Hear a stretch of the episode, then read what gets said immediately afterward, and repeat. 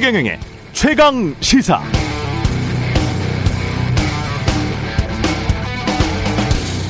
네, 독일 정부가 다음 달부터 독일 전 지역의 지하철, 버스 등 단거리 대중교통 요금을 9유로로 낮춰서 우리 돈으로 10,000원짜리 정도의 정기권 한 장만 있으면 한 달 내내 대중교통을 이용할 수 있게 하겠다고 최근 발표했습니다. 베를린시의 한 달 정기권 중 가장 싼 정기권의 6분의 1 수준이라고 합니다. 파격적인 요금이랍니다. 유효기간은 다음 달 1일부터 8월 말까지. 지금의 인플레이션, 물가 상승 때문에 일반 사람들 삶이 너무 어렵다. 그래서 물가를 좀 낮춰주겠다는 의미도 있고요. 대중교통을 많이 이용해서 환경오염도 줄여보자. 이번 여름에 해외 관광객들 대거 유치해보자는 다양한 의미가 담겨 있습니다. 지하철, 버스 등 운수회사들은 나머지 요금을 그냥 정부 예산으로부터 받게 되니까요. 대부분 다 환영하는 분위기라고 합니다. 독일은 지금 선거도 없는데 이렇게 일반 시민 골고루 모두에게 혜택이 돌아가는 민생 대책을 내놓고 있습니다. 반면 우리는 지역 일꾼을 뽑는 선거를 앞두고 있는데요. 여야 가리지 않고 특히 서울 수도권 주요 후보들 유주택자를 위해 부동산 세금 깎아주겠다는 이야기만 주로 하지요. 정치가 정말 많이 대비됩니다. 네, 안녕하십니까. 5월 24일 세상에 이익이 되는 방송 최경영의 최강시사 출발합니다. 저는 KBS 최경영 기자고요. 최경영의 최강시사 유튜브에 검색하시면 실시간 방송 보실 수 있습니다. 문자 참여는 짧은 문자 50원, 기본자 100원이 드는 샵9730 무료 콩 어플 또는 유튜브에 의견 보내주시기 바라고요. 오늘 인터뷰 6일 지방선거 인천 계양을 후보 그리고 더불어민주당 총괄 선대위원장을 맡고 있죠. 이재명 후보 만나보고요. 어제 고 노무현 대통령 13기 주기 추도식 참석한 국민의힘 허은하 수석 대변인 만납니다.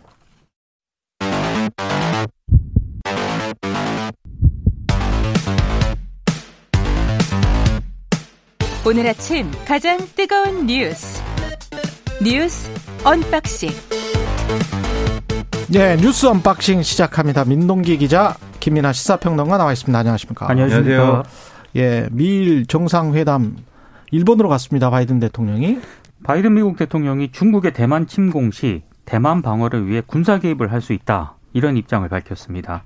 아, 어제 쇼킹했어요. 그렇습니다. 기시다 후미오 일본 총리와의 정상회담 후 공동 기자회견에서 밝힌 그런 내용인데요. 이 발언 외에도 중국이 대만 주변으로 군용기를 보내 무력 시위를 하는 것에 대해서도 중국이 무력을 사용할 수 없도록 일본 등 다른 나라와 함께할 것이다. 이렇게 얘기를 했습니다. 그리고 또 일본의 UN 안전보장이사회 상임이사국 진출과 방위력 증강을 또 지지한다고 밝혔는데요. 바이든 대통령의 대만 관련 발언은 지금까지 나온 대만에 대한 지지 발언 가운데 가장 강력한 수위의 발언이고요. 그리고 굉장히 명시적입니다. 그동안 미국은 중국과의 수교 후 하나의 중국 원칙을 좀 유지를 하면서 대만에 대한 군사 개입과 관련해서는 전략적인 모호성을 유지를 해왔는데 바이든 대통령이 여기서 약간 좀 일탈을 한 것으로 보이고요. 근데 이 바이든 대통령의 발언 이후에 백악관이 조금은 수습에 나서는 그런 양상입니다. 오스틴 미 국방장관이 바이든 대통령 발언에 대해서 미국의 하나의 중국 정책은 변하지 않았다라는 입장을 바로 이제 이어서 밝혔고요. 다만 바이든 대통령의 발언은 대만이 스스로를 방어하기 위한 수단을 제공하겠다는 이른바 대만 관계법에 대한 약속에 대해서 언급을 한 것이다. 미국의 정책은 바뀌지 않았다. 이런 점을 강조를 했는데 발언의 파문은 조금 커지고 있는 것 같습니다. 그러니까 하나의 중국이라는 원칙을 존중한다는 연장선에서 판단할 때는 중국하고 대만 문제는 이제 서로 알아서 할 일이다라고 미국은 이제 좀 정리하는 게 이제 큰 틀에서는 이제 유지되었던 어떤 행동 패턴이고, 만약에 대만에 대해서 뭔가 이렇게 개입을 하거나 뭐 이런 여지가 있으면은 무기를 판매한다든지 그렇죠. 이런 정도로 접근을 했었거든요. 근데 그거에 대해서도 중국은 무기 판매에 대해서도 아 이거는 그 양안 관계에 대한 어떤 개입이다 이렇게 반발을 해왔는데 이제 아예 이제 군사 개입을 이제 얘기를 하고 있으니까 상당히 이제 중국은 반발을 할 건데, 근데 이런 면이 있을 것 같아요. 중국도 최근 몇 년간 계속 대만에 대한 어떤 압박이라든가 또는 군사적으로 대만을 점령하겠다라는 식의 그런 얘기를 거의 공식적으로 얘기를 해왔거든요. 그러다 보니까 이제 미국도 이 부분에 있어서 같이 수위를 올리는 양상이 돼버렸는데 특히 바이든 대통령 입장에서는 또 바이든 대통령은 최근에 반도체 마니아 아닙니까? 그런 점에서도 이제 대만에 대한 어떤 우호적인 시그널을 보냄과 동시에 중국에 대해서 분명히 경고를 하는 것 같아요. 그래서 중국이 예를 들면 대만하고 군사적 충돌을 한다거나 이럴 경우에 이 바이든 대통령이 이 공을 들이고 있는 이런 공급망 재편이라든가 반도체와 관련돼서 이런 부분도 타격을 입을 수 있기 때문에 그런 부분에서 이제 특별히 이 대만에 대한 메시지는 더 강경하게 내고 있는 게 아닌가 이런 생각이고, 더불어서 이제 일본에 가서 한 얘기지 않습니까? 결국 대만, 일본 이렇게 하나로 또 묶는 이 연장선의 어떤 맥락도 있거든요. 이런 다각적인 나름의 고려를 했을 거로 생각이 되는데, 근데 아무래도 바이든 대통령은 최근에 이제 실언이 많다, 뭐 이런 게 있다 보니까 이 발언도 뭐 실언이냐, 뭐 이런 얘기도 같이 있고 해가지고 좀 정치적으로는 논란이 되는 모양입니다. 제가 좀 찾아보니까 실언이 아닌 것 같아요. 그렇죠. 왜냐하면은 네, 지난 10월에 CNN에서 주최한 타운홀 미팅, 국내에서는 이 말을 했어요. 네. 지난 10월에 한 번 했고 똑같은 말입니다. We have a commitment. 이 commitment라는 이 단어를 썼었습니다. 그렇게 해야 된다. 그렇게 약속을 했다. 이 아주 굳은 약속이죠. 이 약속을 했다라고 했고, 그리고 난 다음에 국외에서 지금 발언을 한 거기 때문에 두 번째 발언이라고 볼 수가 있고요. 국내에서는 이미 했고, 지금 저 김민하 평론가 말씀하신 대로 중국이든 미국이든 원 차이나 팔러시는 똑같아요. 대외적으로 천명한 원 차이나 팔러시는 이게 중국만 주장하고 있는 게 아니고요. 미국도 1979년에 중국과 수교를 하면서, 우리도 사실은 중국과 수교를 하면서 90년대 그렇게 했었잖아요. 예. 그래서 대만의 대사관을 철수를 하고, 그렇습니다. 대사관 비슷한 연락사무소 비슷한 것만 두고 있는 그런 상황이고요. 미국도 마찬가지입니다. 그래서 사실은 지금 말씀하신 것처럼 군수물자 정도, 무기 수출 정도만 하고 있는 거지, 정부로서 인정을 사실은 안 하고 있는 거거든요. 공식적으로는. 그래서 유엔도 가입을 못 하고 있는 것이고, 그런 것들이 있기 때문에 여기에서 지금, 자 보세요. 한국과 미국은 상호 방위 조약이 있어요. 그래서 한쪽이 침범을 당하면 동맹국으로서 무조건 들어와야 돼요. 개입을 하게 돼 있죠. 예, 거기다가 이번에 글로벌 컴프리헨시브 스트래티직 얼라이언스라고 이야기를 했단 말이죠. 윤석열 대통령과 바이든 대통령이. 그러면은 서로 간에 뭔가 큰 일이 있을 때는 서로 간에 아주 밀접하게 군사적으로 지원하고 도와주고, 이게 전략적인 관계가 돼버린 거예요. 그 전에 그 50년대 우리 한미 상호 방위 조약 이후에 이렇게 계속 발전을 한 건데, 상호 방위 조약이 없어요. 이 두 나라는. 맞습니다. 미국과 대만은. 네. 그런데 지금 군사적으로 이 참전을 하겠다는 건데. 그렇죠. 러시아가 우크라이나를 침공을 했을 때도 군사적으로 지금 참전을 안 하고 그렇죠. 있거든요. 나토군이. 네. 이거는 엄청난 발언입니다. 맞습니다. 네. 예. 그렇습니다. 그냥 국제 외교적으로 봤을 때는 이거는 엄청난 발언이에요. 예. 상호 방위 조약도 없는데 참전하겠다는 거잖아요. 네. 이거는 어떻게 지금 나중에 이 세계가 돌아갈지는 모르겠습니다만, 확실히 중국에 대한 예. 압박을 확실히 이제 강화하자라는 목적을 갖고 지금 있어요. 이제 이 동아시아 순방을 예. 하는 건데, 상당히 노골적으로 하는 것 같습니다. 그렇죠. 그렇죠. 우리한테 와서는 이제 IPEF를 필두로 해가지고 경제와 관련된 이런 그렇죠. 공급망 재편을 강조한 것이고, 미국은 또 쿼드 가입 국가지 않습니까? 그러니까 안보 동맹의 측면에서 확실하게 이제 대만까지 포괄하는 어떤 대중국 이 포위망 이런 것들을 좀 강조하고 있는 거여가지고, 말씀하신 대로 이게 정치와 경제가 분리가 안 되는 시대를 또 만들어 나가고 있다 보니까는. 이게 경제적으로도 상당히 계속된 이 어떤 뭐랄까 시너지 효과나 이런 것들을 계속 만들어 나갈 것 같아요. 그래서 우리 입장에서는 이런 환경을 또 나름대로 현명하게 극복하고 잘 파도를 타는 게 중요한데, 그런 외교적 수완을 좀 발휘를 해야 될 텐데 여러모로 좀 걱정이 됩니다. 이게 보면 고도로 계산된 거라고 볼 수밖에 없습니다. 바이든 대통령이 이렇게 외교 전문가고 상원에서 외교위만 40년을 한 분이거든요. 이분이. 위원장도 했잖아요. 예. 근데 지난번에 푸틴에 관해서도 전범이라고 했잖아요. 네. 전범이라는 건 법적으로 전쟁 범죄자라는 건데 그 단어를 써버렸거든요. 그렇습니다. 그리고 난 다음에 백악관이 또 수습을 했단 말입니다. 그렇죠. 그리고 디스맨이라고 지칭하면서 푸틴이 권좌에 계속 있을 수가 없다. 그러니까 레짐 체인지, 체제 변화를 시도하는 것 아니냐라는 또 해석이 나오니까 또 백악관에서 또 수습을 했단 말입니다. 이거는 이제까지 그 일련의 발언들을 보면 이거는 다 계산을 하고 강경하게 발언을 하는 거예요. 이렇게 바이든 대통령 입장에서는 억울할 것 같아요. 무슨 말만 하면은 그 국내 언론에서 실언이냐 이거부터. 네, 실언은 아닌 것 같습니다. 네. 이 보면 패턴이 네. 있고 그리고 이게 확실히 주려고 하는 메시지가 있는 것 같습니다. 그러니까 이런 정확한 해설을 네. 어디 가서 듣겠습니까? 최경영의 네. 최강시사에서 네, 최경영 기자가 했습니다. 조금 가만히 봐봐야 될 것 같아요. 바이든 대통령이 실언을 이렇게 계속하는 그런 정치인은 아닙니다. 예. 주변에 많이 알려주세요. 최강시사 예. 들으면 바이든 대통령의 진위를 알 수가 있다. 진위가 아주 묘합니다. 예.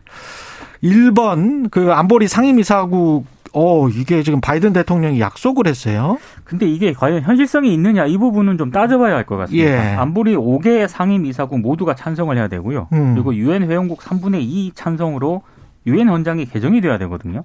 중국과 러시아가 일본의 안보리 상임이사국 진출에 일단 부정적일 것이라는 그런 전망이 좀 많고 그것 때문에 바이든 대통령의 이 발언은 안보리 개혁 의지를 다시 한번 강조하는 그런 차원이면서 이른바 일본 기시다 정부에 대해서 일종의 립서비스를 한 것 아니냐 뭐 이런 해석도 있거든요.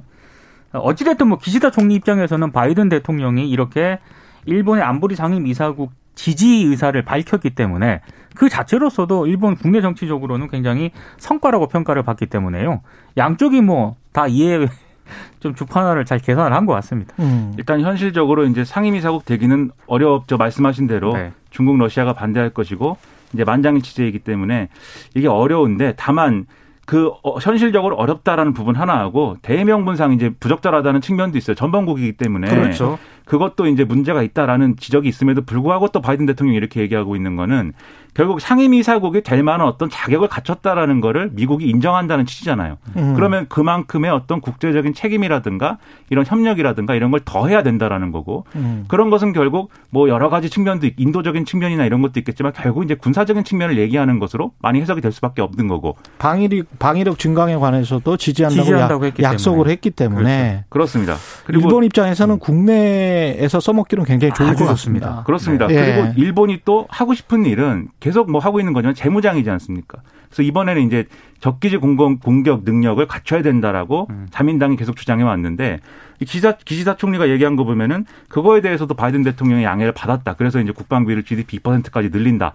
이거에 대해서 합의했다. 이렇게 얘기를 하고 있거든요. 그렇죠. 그러니까 이게 일련의 어떤 하나의 맥락을 이루고 있는 거죠. 일본은 앞으로 더욱더 군사적으로 더 이 재정을 더 쓰고 그다음에 이 역할을 강화해야 된다라는 이런 전략이 보이는 그런 발언인 거죠. 예. 그리고 CNN 이야기 해야 될까요? 윤석열 대통령이 예. CNN과 인터뷰를 가졌는데요. 북한의 심기 내지는 눈치를 보는 그런 정책은 아무 효과가 없고 실패했다는 것이 지난 5년 동안에 이미 증명이 됐다. 이렇게 얘기를 했습니다. 그러니까 문재인 정부의 한반도 평화 프로세스를 실패로 규정을 했다는 그런 얘기고요. 예. 관련해서 CNN이 윤 대통령이 북한을 달래는 시절은 끝났다고 말했다. 이렇게 보도를 했습니다. 그리고 북한이 지금 대화의장으로 어떻게 이끌어낼 것이냐 CNN이 이렇게 물으니까 윤 대통령이 그것은 김정은 위원장이 선택할 문제다 이렇게 얘기를 했고요. 다만 자신은 북한을 망하게 하고 싶은 생각은 전혀 없고 북한이 한국과 번영해 나가길 희망하고 있다 이렇게 강조를 했습니다. 하지만 만약에 북한이 7차 핵실험을 강행을 한다면 강경하게 대처하겠다라고 밝혔고 이번 정부의 대처는 이전 정부와 다를 것이다라는 점도 강조를 했습니다. 그리고 지금 한국이 IPEF 가입을 하지 않았습니까? 예. 중국이 경제보복을 하지 않겠느냐 이 질문에 대해서는 안보나 기술 문제에 있어서 미국과의 동맹을 강화한다고 중국과의 경제협력을 소홀히 하겠다는 뜻이 절대 아니기 때문에 중국 쪽에서 이것을 너무 과민하게 생각하는 것은 합리적이지 않다. 또 이렇게 얘기를 하기도 했습니다. 대북 문제와 관련돼서는 전 정권에서 이제 뭐 지나치게 이제 대북 유화책이었다. 뭐 이런 비판이 있는 거에 대해서 뭐 대통령 입장을 밝힐 수는 있다고 생각합니다만 이게 하나의 어떤 또 고정된 어떤 틀이 되는 것은 좀 지양해야 될 것 같아요. 이 유연한 어떤 대응은 안 되기 때문에 강경책을 해야 된다. 이런 방식이 아니고 그때그때 필요한 방식을 실용주의적으로 해나가야 되는 그런 상황이 있는데 이런 우려는 좀 있습니다. 이게 윤석열 대통령이 이렇게 얘기를 한 거에 대해서 북한을 망하게 하고 싶은 생각은 전혀 없고 같이 이제 번영을 했으면 좋겠다라는 말은 이제 좋은 말인 것 같아요. 예. 이게 결국은 이 품고 있는 취지가. 근데 CNN 인터뷰 처음에 이제 나온 말에 이제 붙어 있는 또 말이 또 있어요. 이게 북한이 지금 상황을 유지하는 게 장기적으로 가능한지도 모르겠고라고 하는 부분이 있는데 이 부분은 나중에 삭제된 걸로 돼 있거든요. 예. 그러니까 이게 자칫 잘못하면 조금만 삐끗하면은 북한 붕괴론으로 갈 수 있기 때문에 그렇죠. 북한 붕괴론으로 가면은 어떤 문제가 발생하냐면 이건 이전의 보수 정권도 똑같은 건데 북한이 자연스럽게 붕괴할 것이고 지금 상황 유지가 안 될 거기 때문에 우리가 사실 아무것도 안 해도 북한은 알아서 좀 뭐 이렇게 안 좋아질 것이다. 그렇게 되면 상황이 해결될 것이다. 이렇게 되면서 아무것도 안 하게 되는 국면이 될 수가 있거든요. 그렇죠. 예. 그런 건 지양해야겠는데 지금 이제 윤석열 대통령의 행간에도 약간 그런 인식이 좀 보이지 않습니까?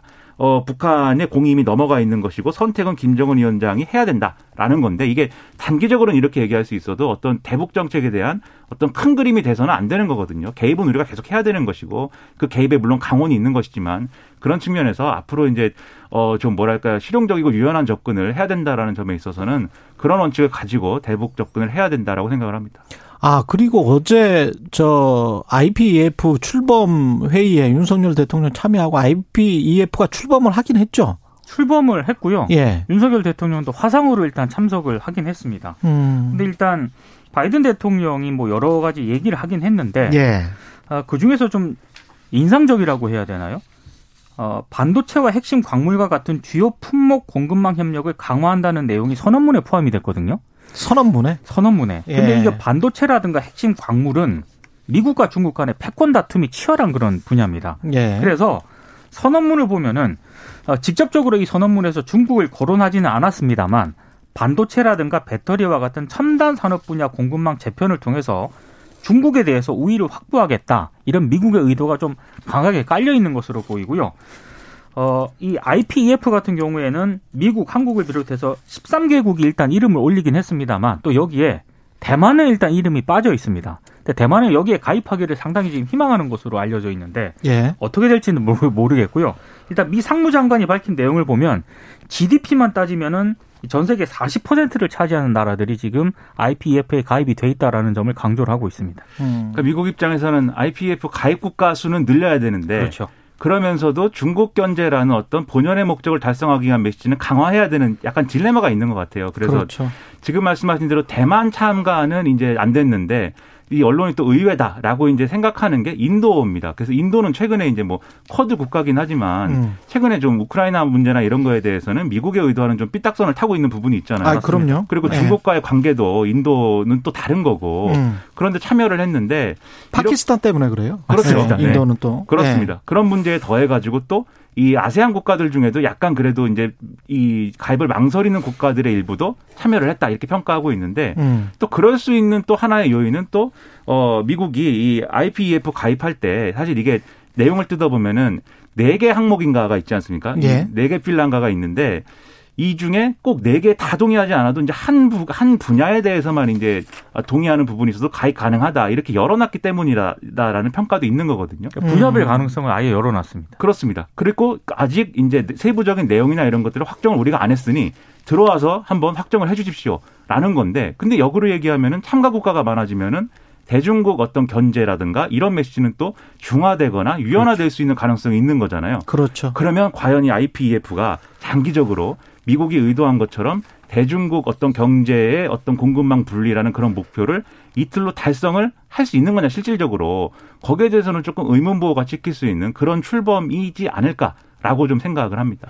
근데 미국 입장에서만 생각을 해보자고요. 철저히 미국의 국익 입장에서만 생각을 해보자면 지금 중국이 배터리랄지 반도체 관련해서 광물들을 엄청나게 생산을 하고 있고 그중에서 핵심 광물 자원들이 중국이 아마 수출량이 뭐 60%, 80% 되는 그런 것도 있습니다. 제가 지금 데이터를 가지고 있는데 그 관련해서는 뭐 자세하게는 말씀 안 드릴게요. 근데 왜 이게 지금 안 들어갔지만 미얀마나 라오스 같은 국가들도 아세안 국가들도 넣으려고 막 노력을 했었거든요. 미국이. 그렇죠. 근데 안 들어갔습니다. 근데 인도네시아 들어갔죠. 인도네시아는 광물 천국이고 미국도 광물이 많은데 미국은 이걸 광물을 채굴을 하려면 우리는 민주주의 국가들은 민원이 많잖아요. 아 그렇죠. 네. 어렵습니다. 이게 저 환경 문제가 겹쳐가지고 그렇죠. 미국 내에서 지금 사실은 반발이 많은 지역들이 있어요. 그래서 쉽지 않습니다. 미국도. 이걸 환경 규제를 같이 풀어줘야 되는 건데 그건 또 다른 문제거든요. 그렇죠. 그렇기 때문에 미국이 동맹국들에 의존하는 이 지금 패턴을 보면 광물, 그다음에 베트남 들어가 있잖아요. 네. 그래서 인도네시아를 광물 쪽에서는 넣은 것 같고 베트남은 IT 제조공장, 중국을 대신할 수 있는 IT 제조공장 쪽으로 넣은 것 같고 당연히 중간재, 반도체라는 중간재를 수출을 하는 한국이나 일본이 꼭 들어가야 되는 지금 상황이기 때문에 그걸 다 끼워 맞춘 겁니다. 그러면 우리는 대신에 뭘 할 수 있느냐, 뭘 얻을 수 있느냐 그걸 봐야 되잖아요. 그렇죠. 안정적으로 광물이나 뭐 반도체 장비나 모든 것을 다 확보할 수 있다면 좋고 플러스 마켓을 잃지 말아야 돼요. 시장을. 근데 중국이라는 거대한 시장이 있잖아요. 지금 반도체 수출을 50% 60% 하는 거대한 시장이 있는데 그걸 잃지 않으면서 이걸 같이 가져간다면 그래서 다변화할 수 있다면 광물을 이쪽 저쪽에서 수입하는 건 우리로서는 안전하고 좋은 일이죠. 그래서 좋은 일이긴 합니다만 그게 미국 이익에는 다 부합이 될 수 있어요. 지금 이 조합이. 하지만 우리에게는 마켓을 잃지 않는 선에서는 이익에 부합한다. 그래서 우리는 우리의 이익만 철저히 따지자. 예. 이런 외교를 할 때는. 예. 참고로 중국 외교부 대변인이 어제 정례 브리핑에서 입장을 밝혔거든요. 아시아 태평양 지역의 진영을 나누고 냉전을 불러오려는 시도와 음모는 실현될 수 없다. 중국을 고립시키려면 결국 자신이 고립될 것이다. 매우 불편한 입장을 지금 밝히고 있기 때문에 예. 아, 굉장히 좀 섬세한 정교한 어떤 주판할 계산이 예. 좀 필요한 것 같습니다. 그래서 기왕 이제 하기로 했으니까 그러면 그 말씀하신 대로 최영 기자님 말씀하신 대로 IPF 내부 논의에서도 지금 뭐 내부 논의 어쨌든 명분상으로는 뭐 여러분이 와서 내용을 채워주십시오니까 외국 제도는 예. 그런 부분에서 우리 국익을 최대화할 수 있는 방향으로 섬세한 접근 디테일하게 이제 해나가는 것이 좋겠습니다. 예, 노무현 전 대통령 서거 13주기 추도식이 어제 있었습니다. 여야 지도부가 총출동했고요. 문재인 전 대통령도 참석을 했습니다. 문재인 대통령이 어제 행사장에서 공식 발언이나 입장 같은 건 내놓지 않았는데 대신에 이제 그 방명록에 깨어있는 시민들이 당신의 뒤를 따르고 있습니다. 이렇게 적기도 했고요. 그리고 이준석 대표도 이 권양수 여사를 면담을 했습니다. 면담하고 난 뒤에 이준석 대표가 앞으로 협치와 노무현 전 대통령을 모시는데 소홀함이 없도록 하겠다 이런 입장을 밝혔고 윤석열 대통령도 어제 출근하면서 기자들에게 노무현 전 대통령 서거와 관련해서 한국 정치에 참 안타깝고 비극적인 일이다라는 입장을 밝혔습니다. 네, 앞으로도 이런 협치와 통합의 메시지를 계속 이제 실질적으로 해나가는지를 국민들이 지켜볼 겁니다. 저는 대거 간 거는 좋다고 생각하고 앞으로도 그런 취지를 유지했으면 좋겠습니다. 그리고 정호영 장관 후보자 사퇴를 했습니다. 어제 오후 9시 30분쯤 입장문 내고 사퇴를 했는데요. 다만 사퇴를 하긴 했습니다만 본인에게 제기된 의혹이 있지 않습니까? 네. 이건 또 다 인정을 하지 않았습니다. 다 반박을 했습니다. 이것 때문에 여러 가지 좀 또 논란이 좀 제기가 되고 있습니다. 아무래도 지방선거 영향하고 그다음에 지금 후반기 원구성과 협상을 또 해야 되기 때문에 국민의힘에서는 계속 안고 갈 수 없었을 거예요. 이게 여러 이유가 있을 텐데. 그럼요. 그건 예상됐던 거 아닙니까? 그렇습니다. 그렇죠. 네. 네. 앞으로 또 이 부분 대해서는 차차 또 얘기를 해보죠. 예, 뉴스 언박싱 민동기 기자 김민하 평론가였습니다. 고맙습니다. 고맙습니다. 예, KBS 1라디오 최경영의 최강시사 듣고 계신 지금 시각 7시 43분입니다.